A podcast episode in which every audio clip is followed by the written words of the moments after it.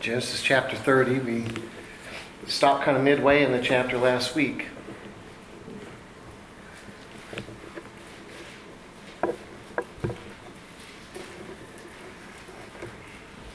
We've been, you know, we kind of watched Abraham, and now we watched Isaac, and now we're, we're watching Jacob in action. And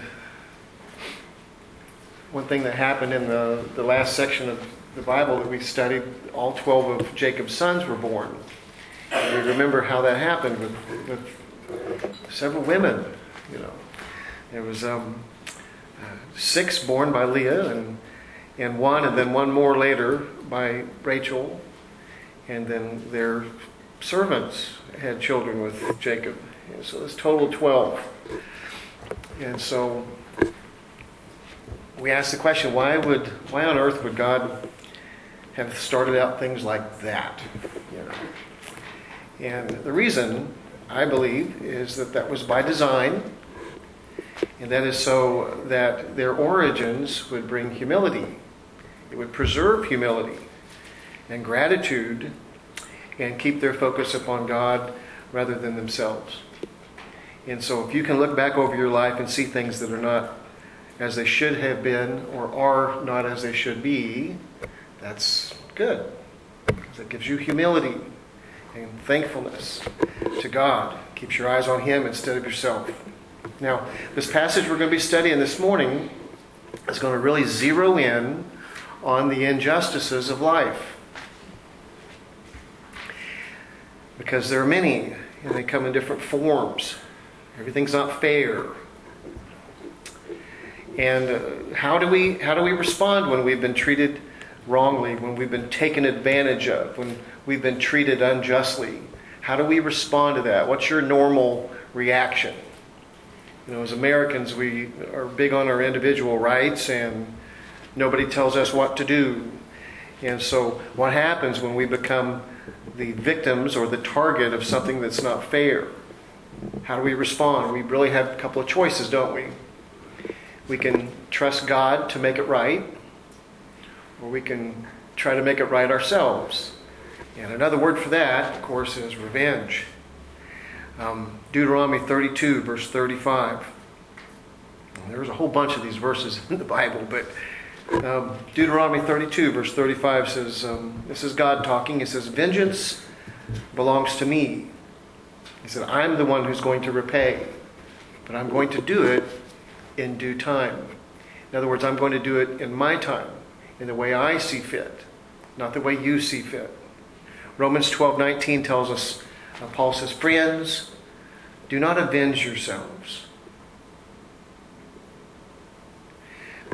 Instead, in the next verse there in Deuteronomy, Deuteronomy 35, it says, Vengeance belongs to me, I will repay you know, in due time. In the very next verse, he says um, that he's going to vindicate his people because he will have compassion on his people. And so he always sees what's happening with us, and he's compassionate towards our calamities and the things that happen that shouldn't be happening. And in time, he will vindicate us. But, you know, sometimes, sometimes you're vindicated in this life, and sometimes you're vindicated after.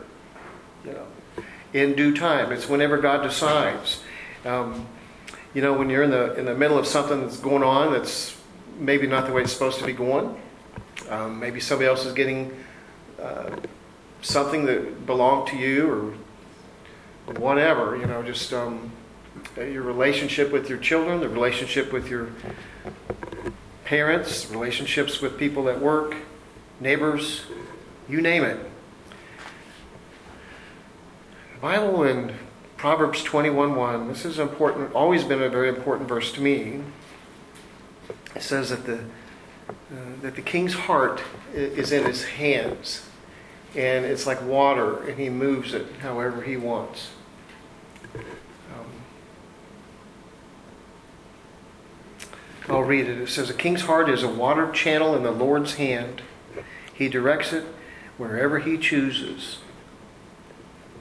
Remember, we were studying in the Minor Prophets in, in Sunday school, and he said, I will whistle, and Egypt will come. I will whistle, and he will come Babylon. So we want to remember who it is that's in charge of these things and who it is we're supposed to turn to. Jesus tells us to be that to be peacemakers. You know, blessed are the peacemakers. And so, you know, our natural reaction when we're being mistreated in some way is to lash out, to be to put up our defense, to justify ourselves to the enemy, uh, to be right. You know, this is natural. Is there a time and a place for that? Obviously, there is. There's a time and a place. But in general, the attitude of a Christian is supposed to, when, when you see something happening, now, if, you, if you've done something wrong, you know, that's a little different, isn't it? But it's just a really different way of thinking as a Christian when we are the victims of injustices. It's just a little bit different than the way the world approaches these things. And it's so often we want to be like that. We want to respond like that with each other because we always want to win.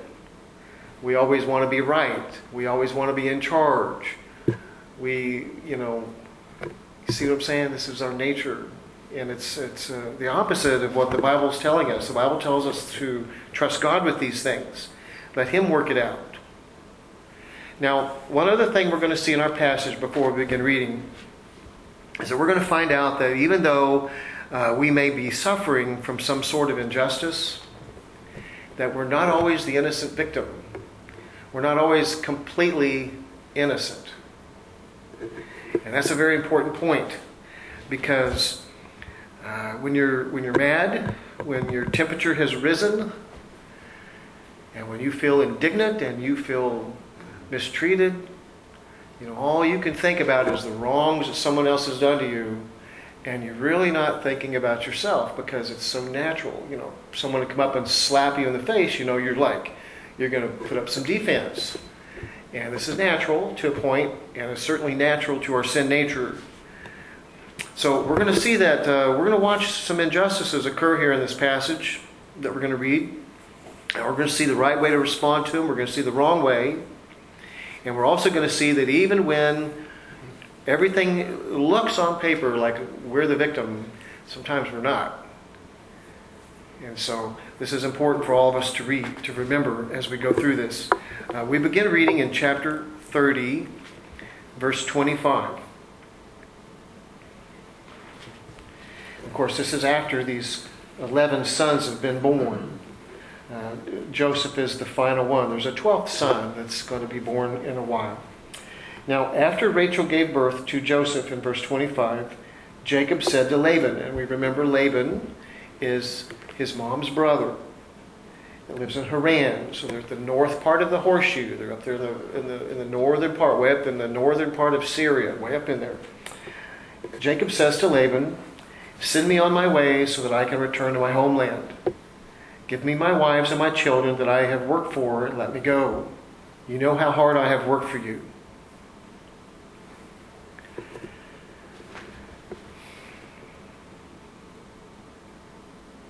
But Laban said to him, If I have found favor in your sight, stay. I have learned by divination that the Lord has blessed me because of you. And then Laban said, Name your price, name your wages, and I will pay them. So Jacob said to him, You know what I have done for you and your herds. You know. And for you have very you had very little before I came, but now your wealth has increased. The Lord has blessed you because of me. And now, when will I also do something for my own family? And Laban asked, Well, what should I give you? And Jacob said, You don't need to give me anything. If you do this one thing for me, I will continue to shepherd and keep your flock. So he's agreeing to stay. Let me go through all of your sheep today and remove every sheep that is speckled or spotted, every dark, colored sheep among the lambs, and the spotted and speckled among the female goats. Such will be my wages. And in the future, when you come to check on my wages, my honesty will testify for me. If I have any female goats that are not speckled or spotted, or any lambs that are not black, they will be considered stolen. Good, said Laban, let it be as you have said. And that day, Laban removed the streaked and spotted male goats and all the speckled and spotted female goats every one that had any white on it, and every dark colored sheep among the lambs, and he placed his sons in charge of them. He put a three day journey between himself and Jacob. Jacob, meanwhile, was shepherding the rest of Laban's flock. Well, Jacob then took branches of fresh poplar, almond, and plane wood, and he peeled the bark, exposing white strips or stripes on the branches. And he set the peeled branches in the troughs in front of the sheep, in the water channels where the sheep came to drink, and the sheep bred when they came to drink. The flocks bred in front of the branches and bore streaked, speckled, and spotted young. And Jacob separated the lambs and made the flocks face the streaked and the completely dark sheep in Laban's flocks. And then he set his own stock apart and didn't put them with Laban's sheep. Whenever the stronger of the flock were breeding, Jacob placed the branches in the troughs in full view of the flocks, and they would breed in front of the branches. As for the weaklings of the flocks, he did not put, on the, put out the branches. So it turned out that the weak sheep belonged to Laban and the stronger ones to Jacob. And the man became very rich. He's talking about Jacob. He had many flocks, male and female slaves, camels, and donkeys. So, where does Jacob find himself in life? Where do you find yourself in life? How does he, how do you, how do we conduct ourselves while you're there? Wherever you find yourself, what kind of a job are you doing? How good are you doing? How good are you doing at conducting yourself where you're at right now? So, after 14 years, and we began reading there in verse 25, after 14 years, Jacob is ready to leave. He's ready to go back home, but Laban wants him to stay. And so Jacob allows Jacob, or Laban agrees to allow Jacob to remove all of the inferior animals from among the flock for himself. They're, they're marked. They're speckled, streaked, spotted, black. You, most, most sheep are white, and most goats are black or dark brown. And so, if they have something that's unusual about them, this was considered inferior. So he's, a, he's agreeing to take those from the flock. And, and Laban agrees to that. In verse 34 there, he says, Let it be as you have said. So Jacob has been there for 14 years. He's, he, he stayed seven years to marry Rachel, but he ended up marrying Leah. And then he stayed seven more because he was able to marry Rachel. And in this 14 years, these sons have been born. And now he's ready to go home. Laban has prospered from all of Jacob's hard work. It's only he's, he's uh, benefited greatly, but he wants to go home. Laban doesn't want him to go home. Laban wants him to stay because of the wealth that he's acquiring, but also he's got his daughters, and he's got 12, 13 grandchildren. It's named Dinah, uh, daughter, so uh, there's probably other daughters there, but Dinah is mentioned because we're going to find out some things about her later. Um, but he's got grandkids, and he's got every reason in the world to keep Jacob there.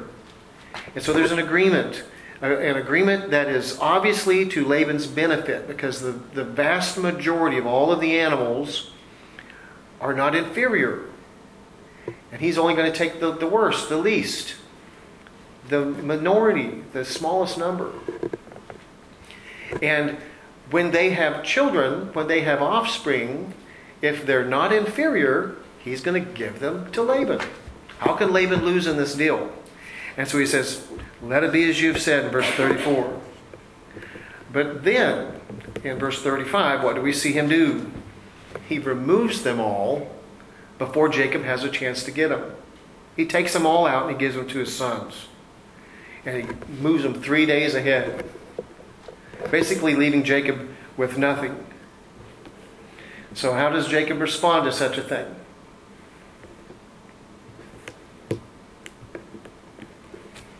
Verse 36 Jacob, meanwhile, was shepherding the rest of Laban's flock the ones that he had not taken out that were supposed to go to him, and he was faithful and continued to shepherd his flock.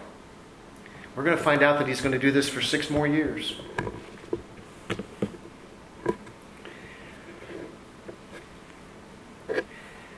Now, these animals begin to, to have offspring, but they're all, they're all marked. They're, they're all spotted and speckled and streaked. And so uh, Laban is not prospering like he thought he was going to. In verse 41, we begin to find out there in verse 41 that uh, he's using selective breeding. This is what Jacob's doing. He's been taking care of these sheep for 14 years, and uh, who knows how long before that. And so he's very wise to the ebb and flow of these animals. And so he's using selective breeding, and he's becoming the advantage. All of the offspring are marked.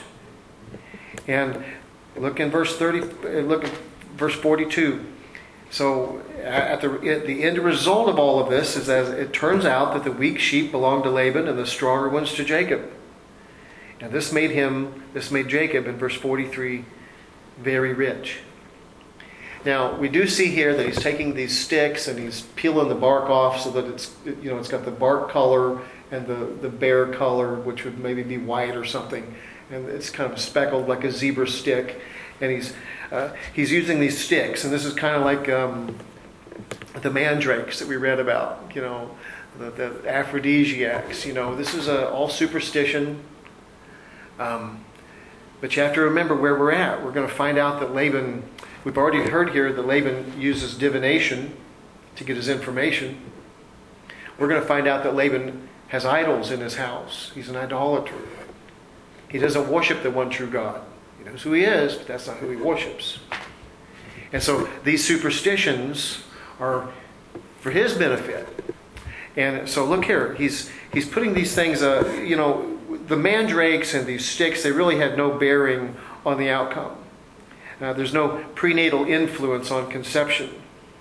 You know, it's kind of like my mom was painting a red barn and then she had a child that was redheaded. You know, that's kind of what this is. If he if he puts these speckled sticks in there, it's gonna it's gonna work. You know, and uh, this is kind of a, a, staple in evolution.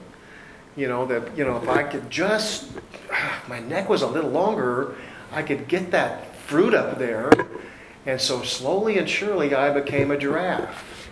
You know, this is what um, children are being taught all over the world today.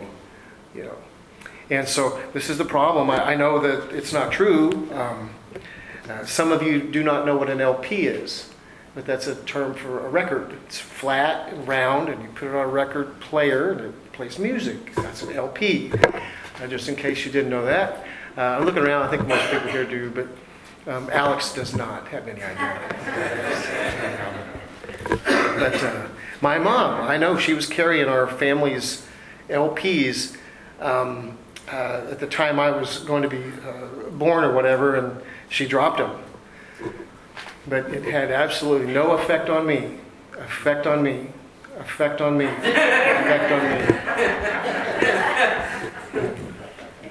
Now, what was really happening here is that Jacob was using selective breeding, and these ridiculous little ploys were to hide that fact. He was concealing what he was doing. We'll find out in the next chapter, in verse 12 of all things, that uh, all of these things have been determined by God. It wasn't, uh, it wasn't even his wise selective breeding ultimately that, that made the outcome the way it was. It's always God. You know, we do the, we put our best foot forward and um, uh, when things work out well because we've went to school and we've done the long-term things for you know delayed gratification and we went through all of these things yeah you can you can look back on it and think well you don't have what i have because you didn't go to all the trouble you didn't make all the sacrifices i did but the truth is that even while all of those things have been done the outcome is really something that god decides we'll, we'll now read in chapter 31 see what happens next So, as this has been going on, Jacob has become very rich, and Laban has not become very rich. And his, his not only has his, um, his produce reduced greatly, they're weaker animals compared to Jacob's stronger ones. And so now Jacob is hearing things. And sometimes you may hear things. Now Jacob heard what Laban's sons were saying. Jacob has taken all that was our father's and has built this wealth from what belonged to our father. And Jacob saw from Laban's face that his attitude toward him was not the same. Well, then the Lord said to him, Go back to the land of your fathers and to your family, and I will be with you. So Jacob had Rachel and Leah, called them to the field where his flocks were. And he said to them, I can see from your father's face that his attitude toward me is not the same. But the God of my father has been with me. You know that I've worked hard for your father, and that he has cheated me and changed my wages ten times. But God has not let him harm me. If, he said, the spotted sheep will be your wages, then all the sheep will be born spotted. If, he said, the streaked sheep will be your wages, then all the sheep were born streaked. God has taken your father's herds and given them to me. When the flocks were breeding, and I saw in a dream that the streaked, spotted, and speckled males were mating with the females, in that dream the angel of God said to me, Jacob. And I said, Here I am. And he said, Look up and see all the males that are mating with the flocks with the flocks are streaked, spotted, and speckled. For I have seen all that Laban has been doing to you. I am the God of Bethel, where you poured oil on the stone marker and made a solemn vow to me. Get up, leave this land, and return to your native land. And then Rachel and Leah answered him, and they said, You know what? Do we have any portion or inheritance in our father's household? Are we not regarded by him as outsiders? For he has sold us and has certainly spent our money. In fact, all the wealth that God has taken from our father belongs to us and our children. So do whatever God has said to you. And then Jacob got up and he put his children and his wives on the camels. He took all the livestock and possessions he had acquired in, in Aram, and he drove his herds to go to the land of his father Isaac in Canaan. Verse 19 When Laban had gone to shear his sheep, Rachel stole her father's household idols. And Jacob deceived Laban the Aramean, not telling him that he was fleeing. He fled with all his possessions, crossed the Euphrates, and headed for the hill country of Gilead. So this begins, this chapter uh, begins with uh, Jacob hearing that Laban's sons are saying that his wealth has been taken from his father. And he could see it on Laban's face. And so this is when God tells him to leave. He says, Go home. Well, there's several components here that we can see that shows us how God directs us in life. Um, first of all, I have four here. First of all, there is a desire. Jacob desired to go home in verse 25. There was a desire. We talked about the gift of apostleship on Wednesday night, which is the gift of being a missionary.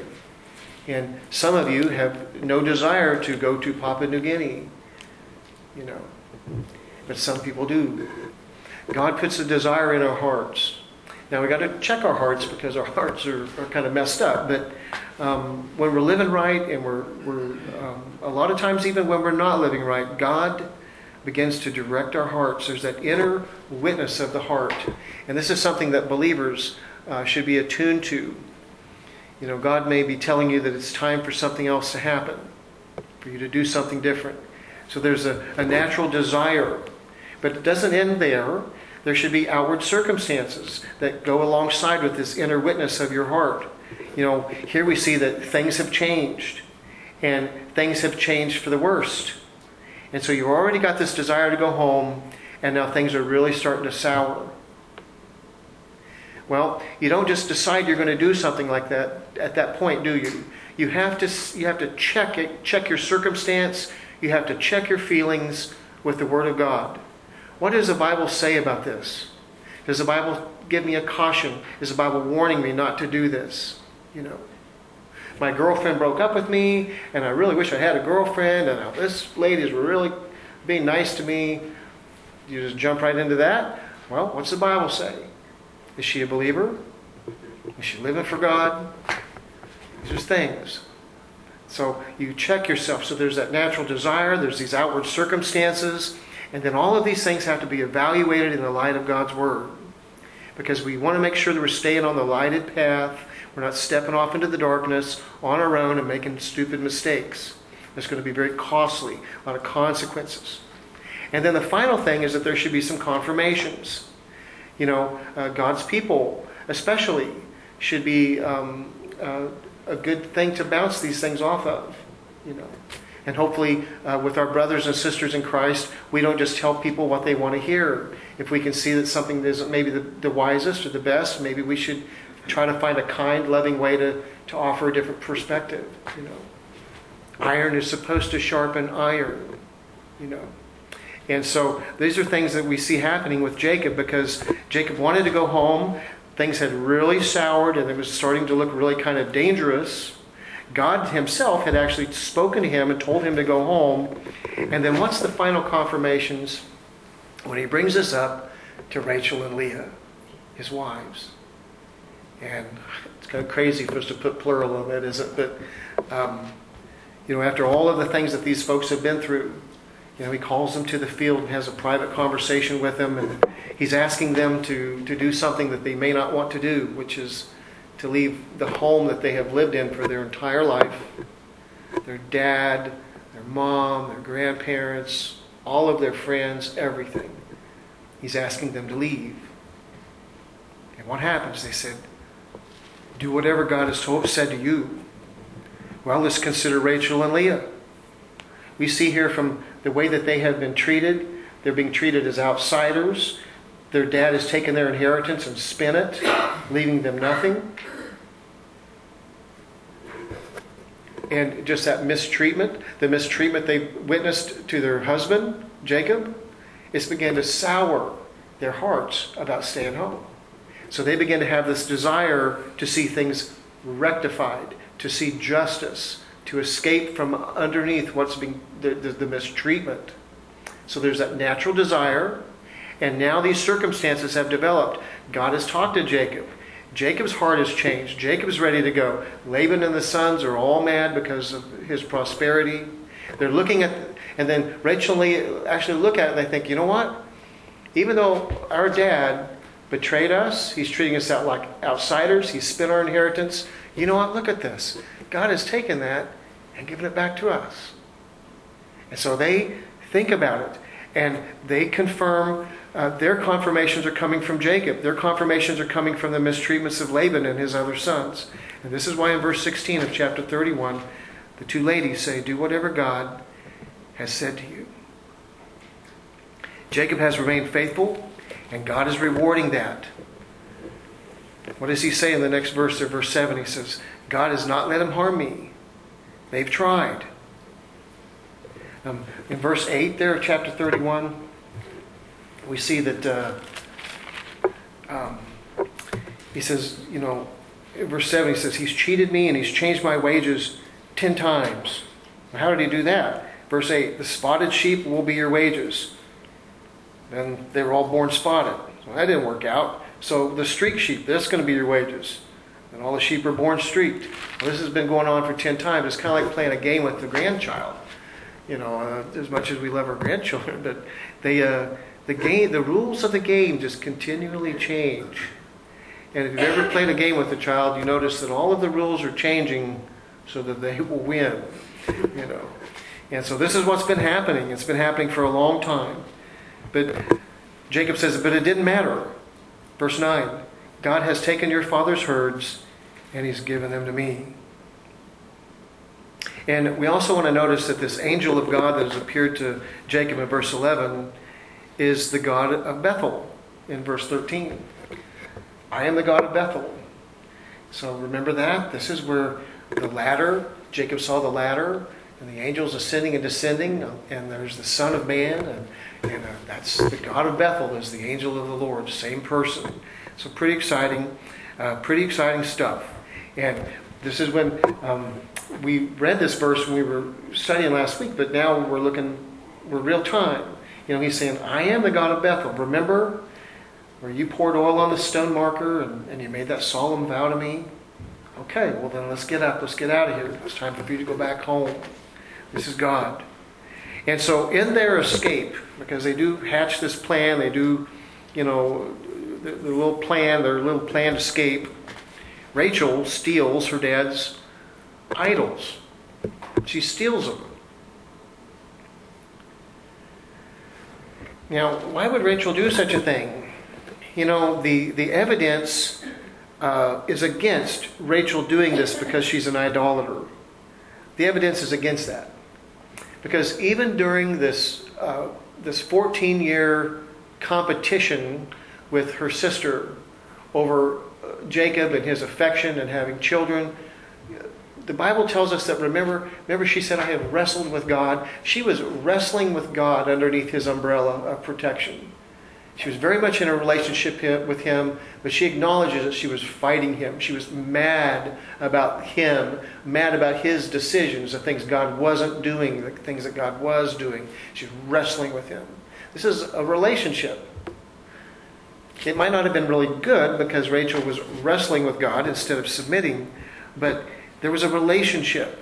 And at the end of all of that, look what happens. At the end of that, there's repentance, there's humility, there's prayer. Um, just keep your finger where you're at and, and look at the look at verses um, in verse in chapter 30.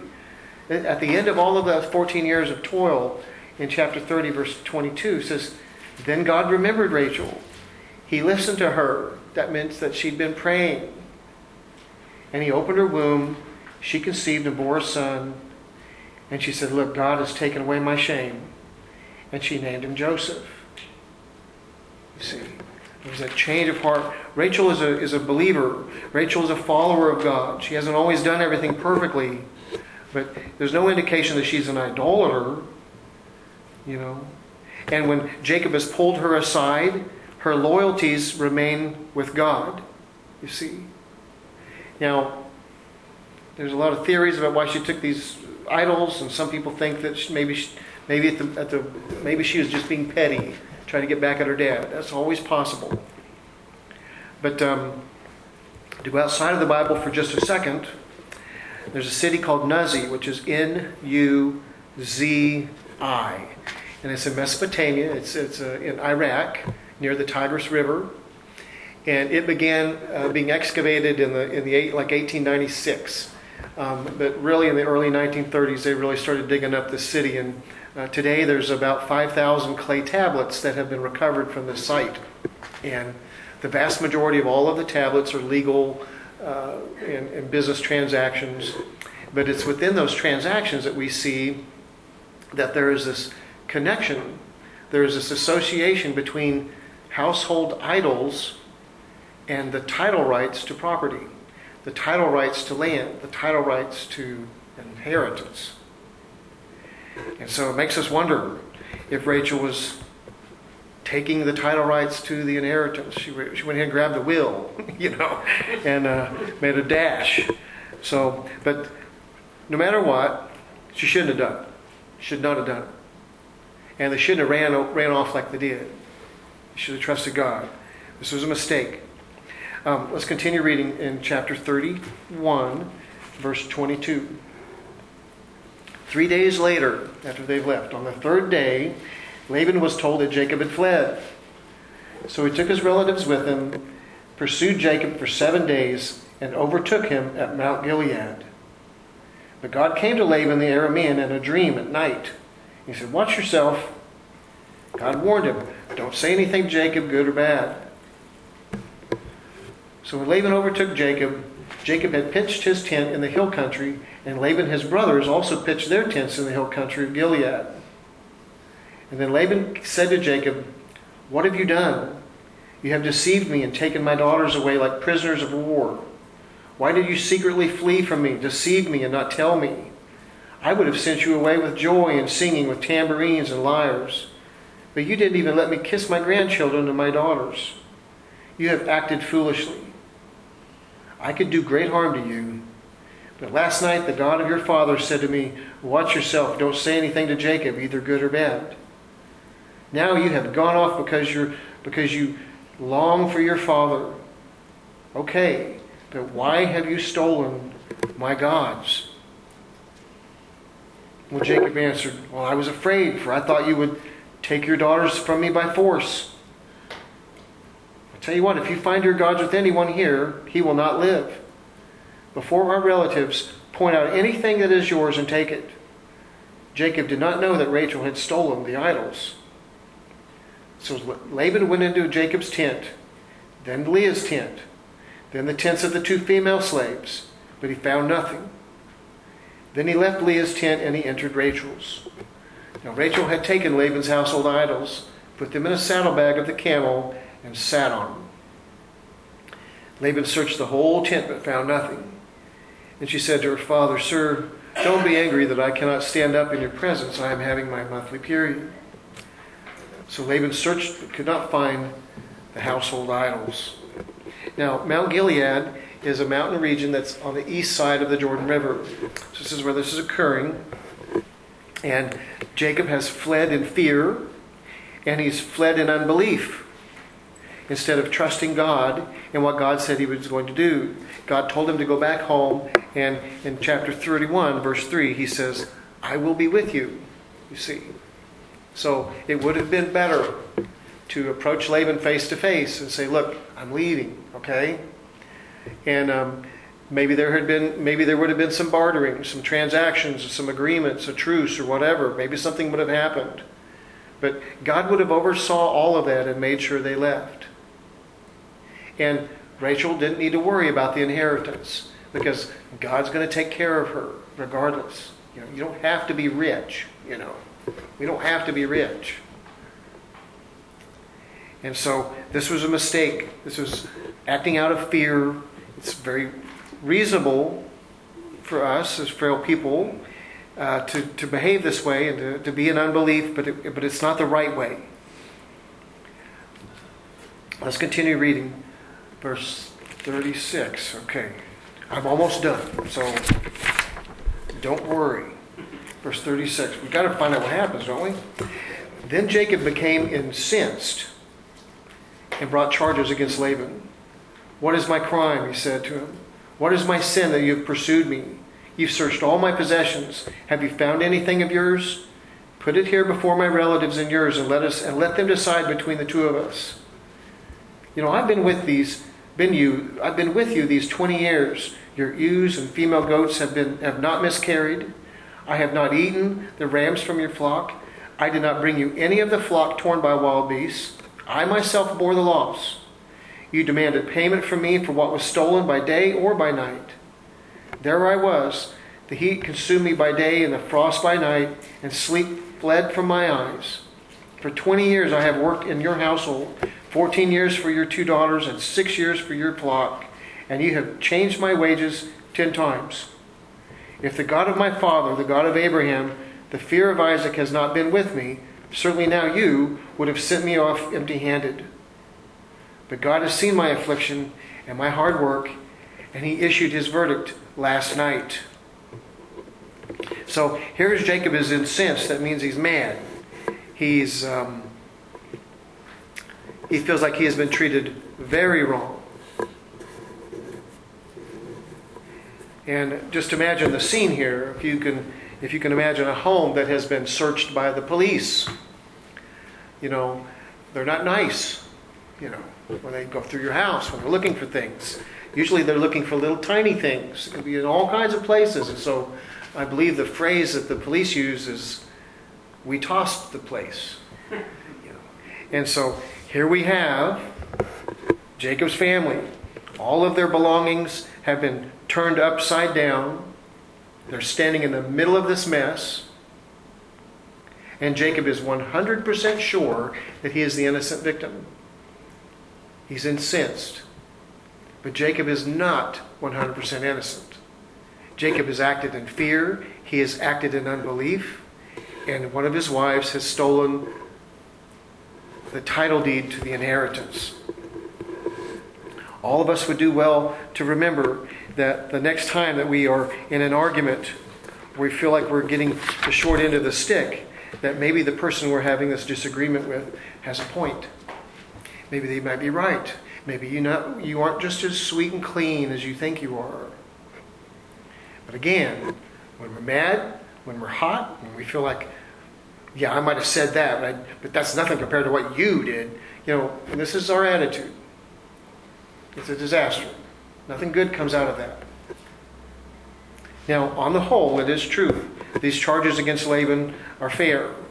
You know, this began with him deceiving, you know, Jacob over in the first marriage, and, and he's been treating it, cheating him for 20 years. And it's as he says, if it weren't for God, he would have been sent off empty handed. But God has intervened and not let that occur. We're going to finish the chapter beginning in verse 43. So then Laban answered Jacob, The daughters are my daughters. This is Laban. The sons, my sons. The flocks, my flocks. Everything you see is mine. But what can I do to, what can I do today for these daughters of mine or for the children they have borne? Come now, let's make a covenant, you and me. Let it be a witness between the two of us. So Jacob picked up a stone and he set it upon a marker. And then Jacob said to his relatives, Gather stones. And they took stones and they made a mound. And then they ate there at the mound. Laban named the mound Jegar Sahadutha, but Jacob named it Galeed. Galeed. And then Laban said, This mound is a witness between me and you today. Therefore the place was called Galeed and also Mizpah. For he said, May the Lord watch between you and me when we are out of each other's sight. If you mistreat my daughters or take other wives, though no one is with us, understand that God will be a witness between you and me. Laban also said to Jacob, Look at this mound and the marker I have set up between you and me. This mound is a witness, and the marker is a witness that I will not pass beyond this mound to you, and you will not pass beyond this mound and this marker to do harm to me. The God of Abraham and the gods of Nahor, the gods of their father, will judge between us. And Jacob swore by the fear of his father Isaac. Then Jacob offered a sacrifice on the mountain, and he invited his relatives to eat a meal. So they ate a meal spent the night on the mountain. And then Laban got up early in the morning, kissed his grandchildren and daughters, and blessed them. And then Laban left to return home. So when all of this is uh, said and done, and, and everything's been turned upside down, they're all stand in this big standoff. Laban responds in pride. He's had his household island idols taken from him. He has been the victim of a crime and he's incensed. But he is refusing to look at the big picture of all of the things that he's been doing. You see, that is something we want to remember the next time we're in an argument. What's he say? Everything you see is mine. And he would do he would do his worst, but God has warned him, don't touch Jacob. Don't do it. And so what is Laban's options here? All right, fair enough, let's make a covenant. And so they make this covenant, this mound, this mountain, this marker.